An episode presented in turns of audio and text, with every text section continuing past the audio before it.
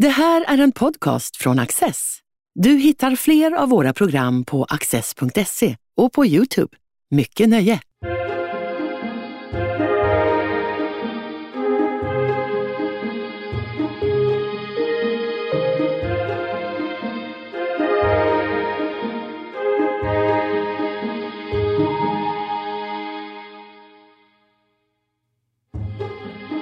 Elina Lindgren är postdoktor vid Göteborgs universitet. I sin avhandling Campaigning in Poetry, Governing in Prose har hon studerat retoriken i valkampanjer.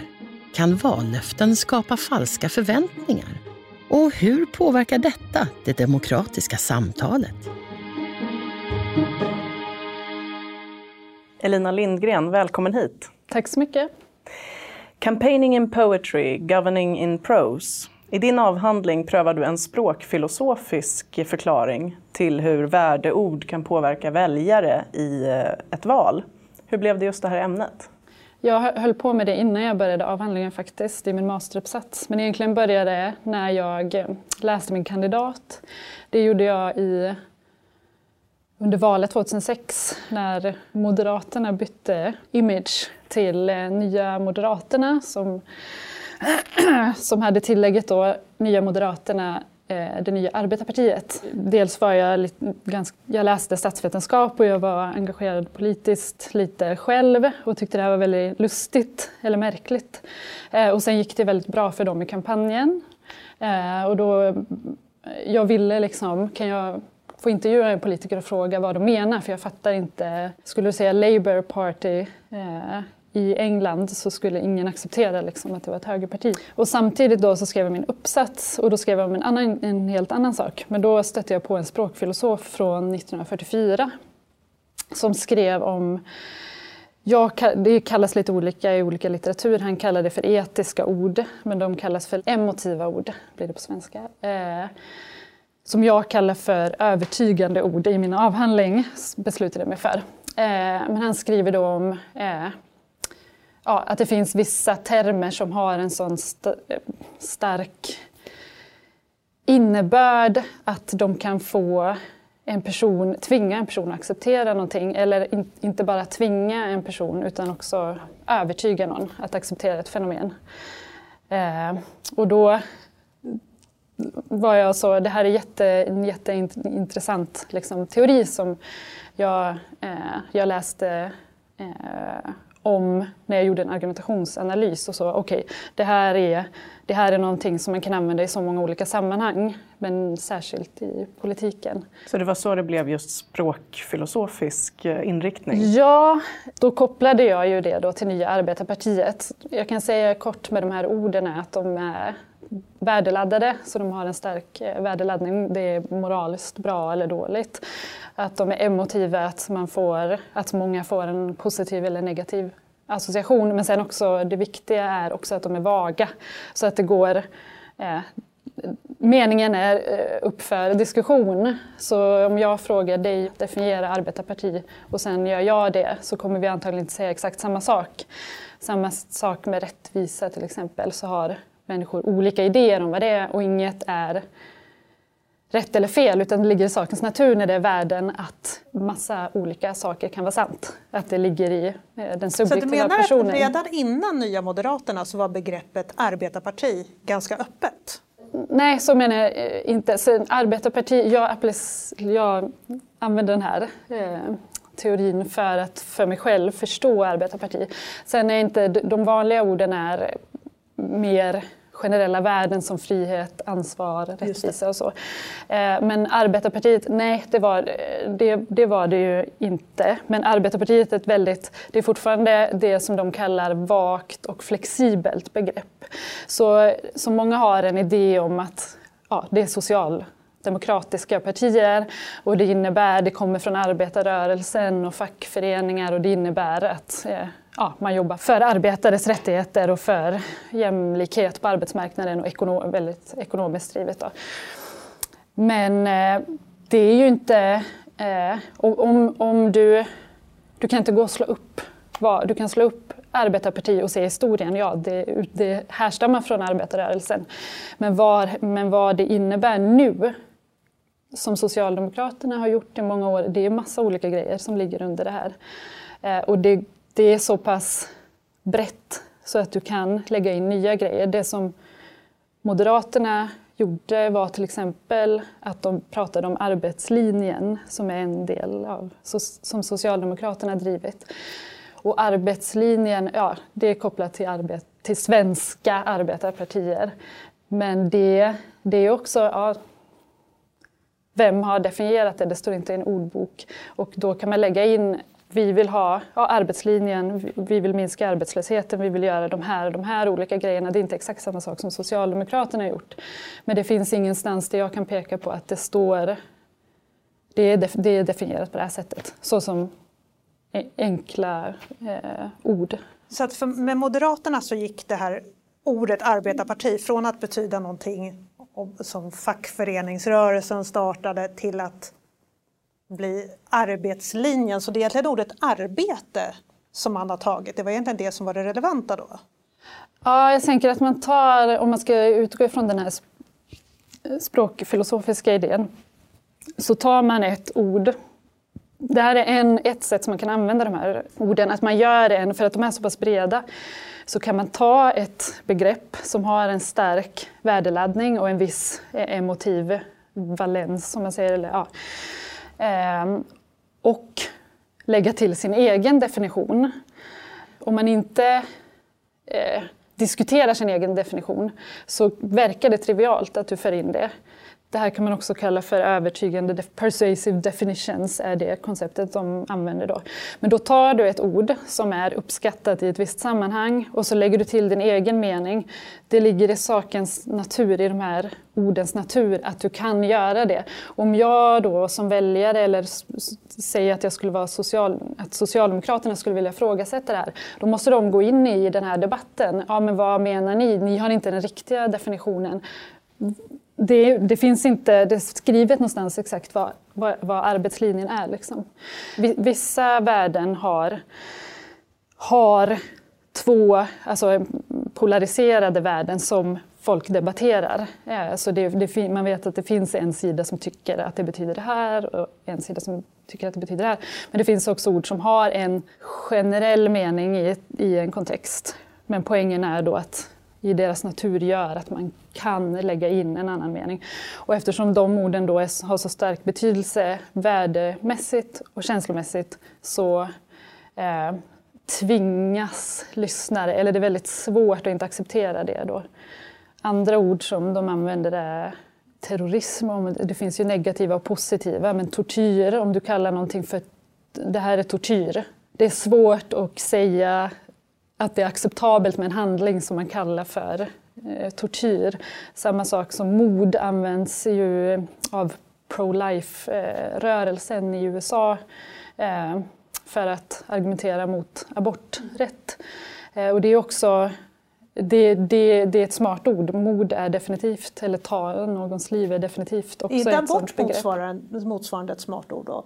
Då skapar det en distans till det.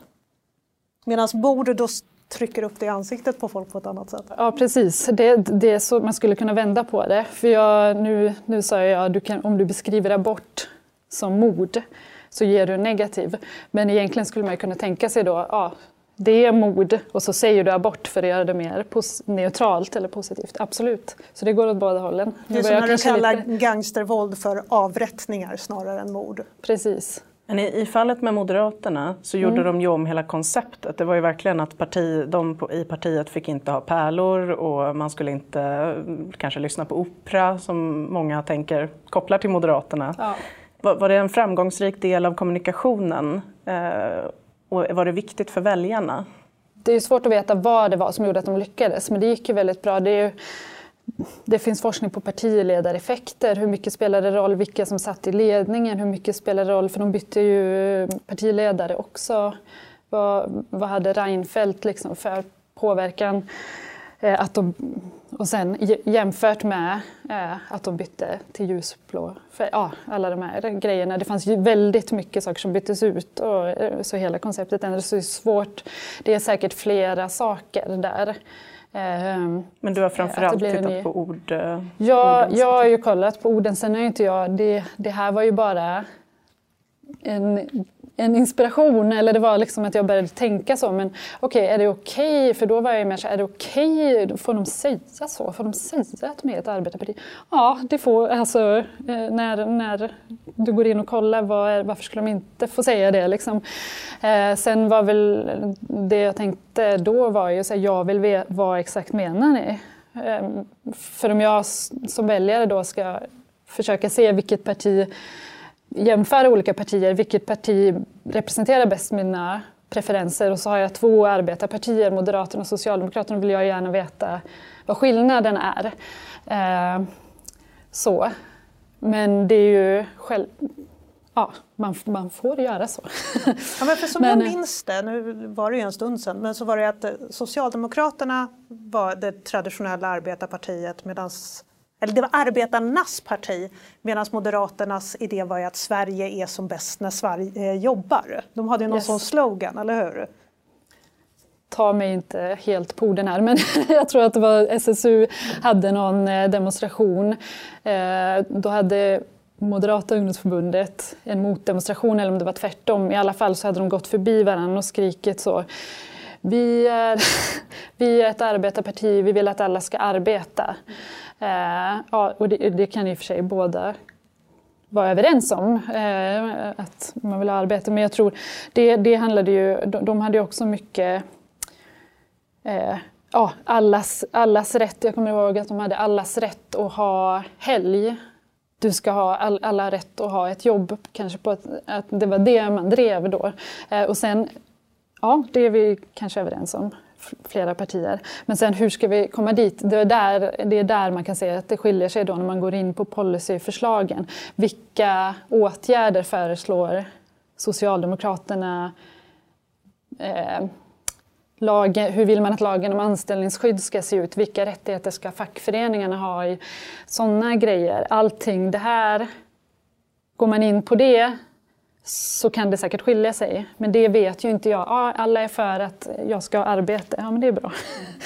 Eh, sen så får man ju som väljare såklart själv också, man kan ju mejla politiker eller läsa manifesten och kolla på debatter, men det är väldigt mycket snapshot, alltså väldigt snabba, även i debatterna. Det är inte så ofta man får lägga ut jättemycket som politiker om specifika policyförslag. Liksom.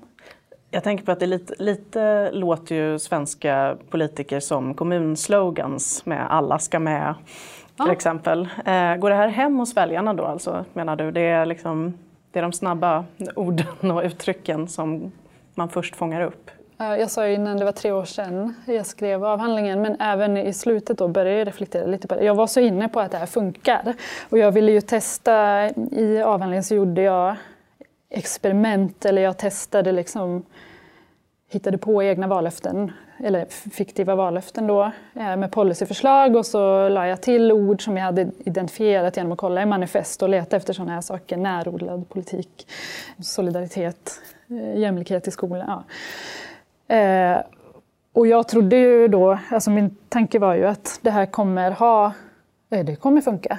Det funkade ju till exempel för Moderaterna om jag eh, utifrån min tanke att det hade med den här att man byter ut ord och begrepp. Eh, jag testade det på lite olika sätt och jag hittade ju effekter, att jag kunde se att ja, det, det går att sälja in exakt samma sak. Att säga, vi föreslår sommarskola. Och sen så lägger vi in det då vi tycker att alla elever ska ha samma förutsättningar och möjligheter. Därför ska vi ha sommarskola för elever som inte går ut högstadiet med godkända betyg. Eh, och sen skriver jag samma sak. Vi föreslår sommarskola för elever som inte går ut eh, eh, med högstadiet med godkända betyg. Det är viktigt för Sveriges konkurrenskraft internationellt. För att Sverige ska bli ett konkurrenskraftigt land så behöver vi liksom effektiva konkurrenskraftiga studenter. Det är fortfarande exakt samma löfte, då, eller policy, sommarskola. Men det jag såg var att eh, om jag lägger till de här orden så, får jag, så blev personer som placerade sig till vänster mer, lite mer positiva till förslaget när jag skrivit då att det var viktigt eh, med lika möjligheter och jämlikhet för elever personer till hög, som placerade sig själva till höger, då, de tyckte bättre om sommarskola när de fick ja, kom att tänka konkurrenskraft. på konkurrenskraft. Men, men alla de här orden, det, det, det, ändrar inte policyn och du har inte tillfört egentligen mer information. Jag vet ju inte mer vad den här det, sommarskolan, det finns ju massa grejer där. Vad innebär det då? Jaha, ska de ha, hur ska det vara hela sommaren? In, ingen sån liksom konkret information får man. Men bara de här orden, att de har en betydelse gör att du lägger in den betydelsen. För vi vill psykologiskt, eh, det vet vi, vi vill fylla i luckor. Eh, det har man visat. Liksom. Eh, och när jag får då en vag, ja, en sommarskola, vad innebär det? Jag vill kunna sätta det här i ett sammanhang. Då erbjuds jag ett sådant sammanhang med de här orden. Ja, ah, det är jämlikhet. Då kan jag lägga in, ja, jag vill att jag vill att fler ska kunna klara skolan och att det inte ska spela roll vilket område man går i skolan. Och, så. och då lägger jag också in min uppfattning om vad konkurrenskraft är. Och det är inte säkert, problemet där blir ju att det är inte säkert att de som föreslog det här, som skrev det, tänker på samma sak när de säger jämlikhet eller konkurrenskraft. Eller Arbetarpartiet. Antagligen så tänker inte till exempel tänkte inte Moderaterna på samma sak när de pratade om arbetslinjen som kanske traditionella socialdemokratiska väljare och en del av dem röstade på Moderaterna. Nu vet vi inte om det var därför. Men om man som traditionell socialdemokrat gick över till Moderaterna så kan jag tänka mig att man kanske inte hade exakt samma tanke om vad deras politik skulle innebära. Och var man nöjd efteråt? Är det möjligt för dig att ta reda på eh, alltså samspelet mellan politikerna och deras väljare? Jag hade jättegärna velat studera alltså, verk verkligheten eller fenomen i samhället. Men jag gjorde ju jag ville hitta, så här, finns, det, finns de här mekanismerna som språkfilosoferna pratar om eh, med de här orden? Funkar de? Eh, så det jag ville veta var, påverkas folk känslomässigt? Påverkas folk värdemässigt? Alltså att till exempel då, om du placerar dig till vänster så påverkas du att det här är nära mina kärnvärden. Och framförallt också så var jag intresserad av det här med tolkningen. Om du ser de här orden, för det tycker jag är lite mer allvarligt demokratiskt. Om jag ser ett ord och tolkar in saker, om ordet öppnar upp för att jag gör en misstolkning, eller misstolkning, alltså att jag lägger till en tolkning av vad som ska hända som politikerna inte egentligen har sagt Eh, så, så kan det vara det är lite problematiskt kan man tänka då på ett sätt. Att, eh, att, att det gör att det kanske är svårare att förutsäga vad som ska hända eller att förväntningarna på saker som ska hända blir större än vad politikerna sen levererar. För att... Så det här med brutna vallöften kanske det kanske går lite åt båda håll. Att jag som väljare har läst in en massa saker hos min politiker som politikern sen, som jag känner att politikern inte har levererat men politikern kanske menade något annat. Ja, det var, det, det var lite sen, alltså inför avhandlingen så var det, lite, det var en inspiration också. Eh, en, en av mina, som blev min handledare sen, hon, skrev, eh, hon har skrivit om vallöften och hittat då i sin avhandling att eh, politiker uppfyller sina vallöften i jättehög grad, mer eller mindre Eh, om det var 80 eh, procent som helt uppfyllde eller någonting, men väldigt. Medans uppfattningen är väldigt stark när hon frågade medborgare så är den väldigt stark att generellt så bryter politiker bryter vallöften hela tiden. Mm. Det, det, när jag hörde det, det gjorde jag senare, det var efter, långt efter 2006-kampanjen då. då. Då tänkte jag just på den grejen att det kanske är om, om, om nu kampanjretorik handlar om liksom snabba, du berättar ett förslag, vi ska ha sommarskola, vi vill införa eh, övervakningskameror eh, på offentliga platser då kanske det blir så. Ja, för, att väl, för att väljare ska ja, kunna välja mellan partier så utgår man ifrån de här små korta ledtrådarna. Då. Jag gillar jämlikhet, jag får ta det. Det är för mycket information, jag kan inte sätta mig in i allting. Eh, och då är det rimligt, tycker jag, att, ja, att det blir så. Att jag tolkar in saker för att jag hinner inte kolla upp allting och politikerna kanske inte ger all information heller. Eller, ja. Så i slutändan så kanske det inte är så att det bara är en myt. Att det, det är nog en del som jag tror eh, ja, min handledare och hennes forskarkollegor hittade. Att ja, det finns en myt om politiker som löftesbrytande. Det tror jag, eller det finns det eh, säkerligen där. Men kanske också det här då att förväntningarna är väldigt olika. Du lovar ingenting mer genom att säga att det är viktigt med jämlikhet. Det är sant. Så efteråt, du vet ju att du och jag, men jag har infört sommarskola. Jag har ju gjort exakt det. Eh, så jag tror verkligen att det kan vara en diskrepans som kanske man som politiker inte heller... Alltså det var inte meningen, men det blir så. Har du tittat någonting på hur det kan skilja sig från Sverige till andra länder i fråga om just brutna vallöften? Och... Eh, min handledare och hennes kollegor de har gjort jättemycket forskning alltså i Europa och i massa olika länder och sett olika saker men eh, att det ändå finns ganska starka mönster att ofta uppfyller partier. Det beror, lite, det beror på olika saker, valsystem och eh, koalitions, eh, om man är koalitionsregering måste samarbeta mycket och sådär eller kompromissa. Men, men det är väl ett mönster. Sen, eh, sen den här typen av retorik och använda sig av värden, det finns det det finns det väldigt mycket forskning från USA. Det finns en del från Europa men särskilt i USA finns det jättemycket forskning. Då pratar man om värdeframing, value framing. Eh, och det, de, de referenser, liksom den litteraturen jag har läst, är min, min uppfattning var Delvis därför jag trodde att, det, att jag skulle få starkare effekt, för att de hittar ofta att byter vi bara ut en, en väldigt klassisk studie där de bytte ut de pratade om eh, hatgrupper, säger man. Hatbrott. Eh, att, eh, ja, så, så var det ett förslag, är du för eller emot att förbjuda hatgrupper och demonstrera? Och så bytte de ut innan då med tanke på yttrandefriheten tycker du? Och sen med tanke på säkerheten i samhället, tycker du? Och hittade liksom att det, det var extremt stora skillnader om man tyckte att det var bra eller dåligt att förbjuda då jättestora procentskillnader, medelvärden. Men jag har hittat väldigt, väldigt små. Så att jag var hela tiden så här, är det jag som det finns massa olika möjliga förklaringar.